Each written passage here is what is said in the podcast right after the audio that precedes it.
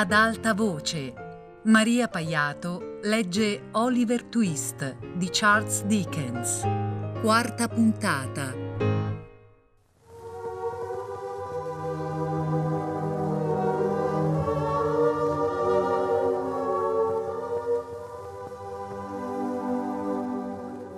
Soltanto dopo essere rimasto solo nel tetro silenzio e nella malinconica penombra della bottega, Oliver lasciò via libera alla disperazione che i maltrattamenti subiti quel giorno non potevano non aver destato in un bimbetto come lui. Aveva ascoltato le prese in giro e le provocazioni con un'espressione sprezzante. Aveva sopportato le percosse senza lasciarsi sfuggire un grido poiché il suo cuore era gonfio di quell'orgoglio che gli avrebbe impedito di urlare fino all'ultimo, anche se lo avessero bruciato vivo. Ma adesso, che nessuno poteva vederlo o udirlo, cadde in ginocchio sul pavimento e coprendosi il viso con le mani, versò amarissime lacrime. E voglia Dio che creature altrettanto tenere e indifese non debbano mai versarne di uguali. Oliver rimase a lungo immobile in questo atteggiamento. La candela era ormai quasi completamente consumata quando si rimise in piedi. Dopo essersi guardato attorno con circospezione, dopo aver ascoltato attentamente, egli aprì senza far rumore, la porta e guardò fuori.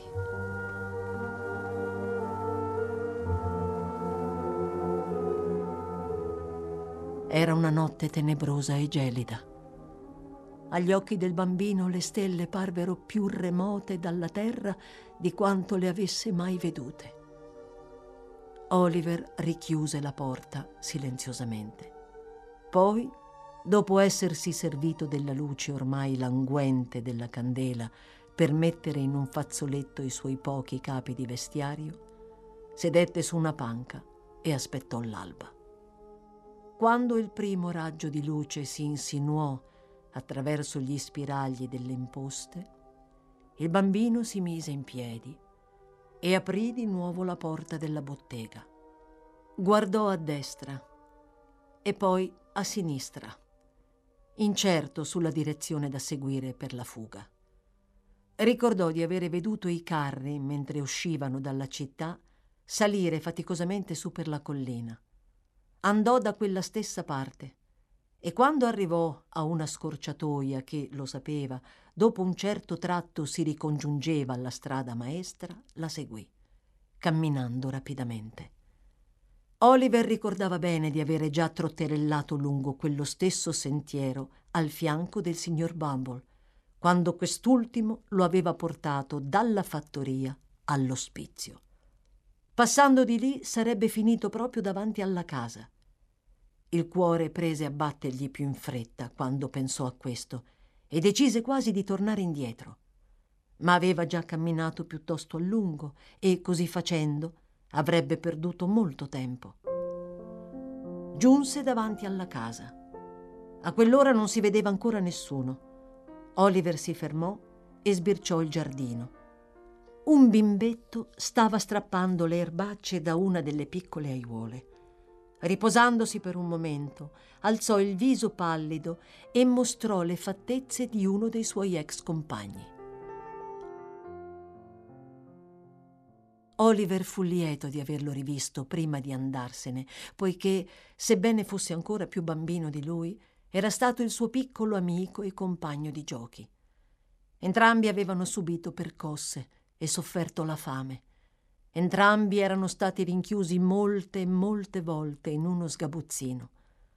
Non farti sentire, Dick, disse Oliver, mentre il bimbetto si avvicinava di corsa al cancello e insinuava le braccine gracili tra le sbarre per salutarlo.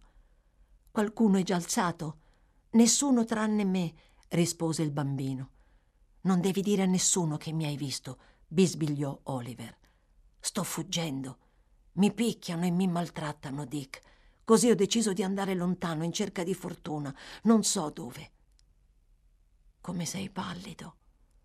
Ho sentito il dottore dire che sto morendo, disse il bimbetto con l'ombra di un sorriso. Sono tanto contento di averti visto, ma non ti fermare, non ti fermare. Mi sono fermato un momento soltanto per salutarti, disse Oliver. Ma ci rivedremo, Dick. So che ci rivedremo. E allora tu starai bene di salute e sarai felice.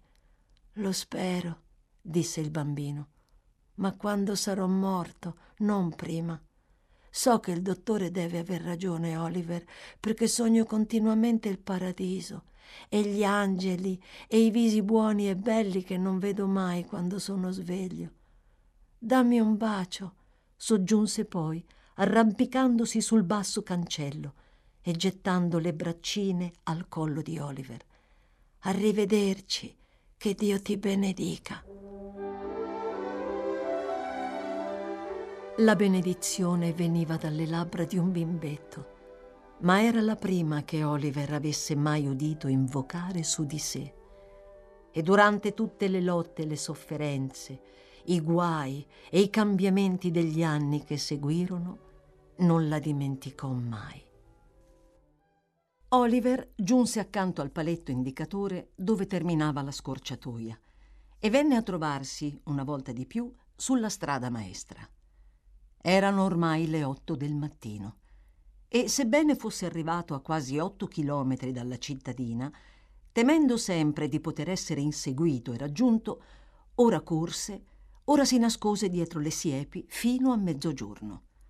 In ultimo sedette per riprendere fiato accanto a una pietra miliare e cominciò a domandarsi per la prima volta dove sarebbe stato preferibile per lui andare a cercare di sbarcare il lunario.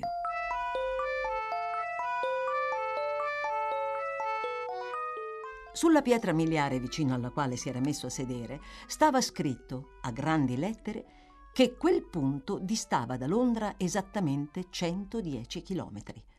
E il nome della città destò un nuovo corso di idee nella mente del bambino.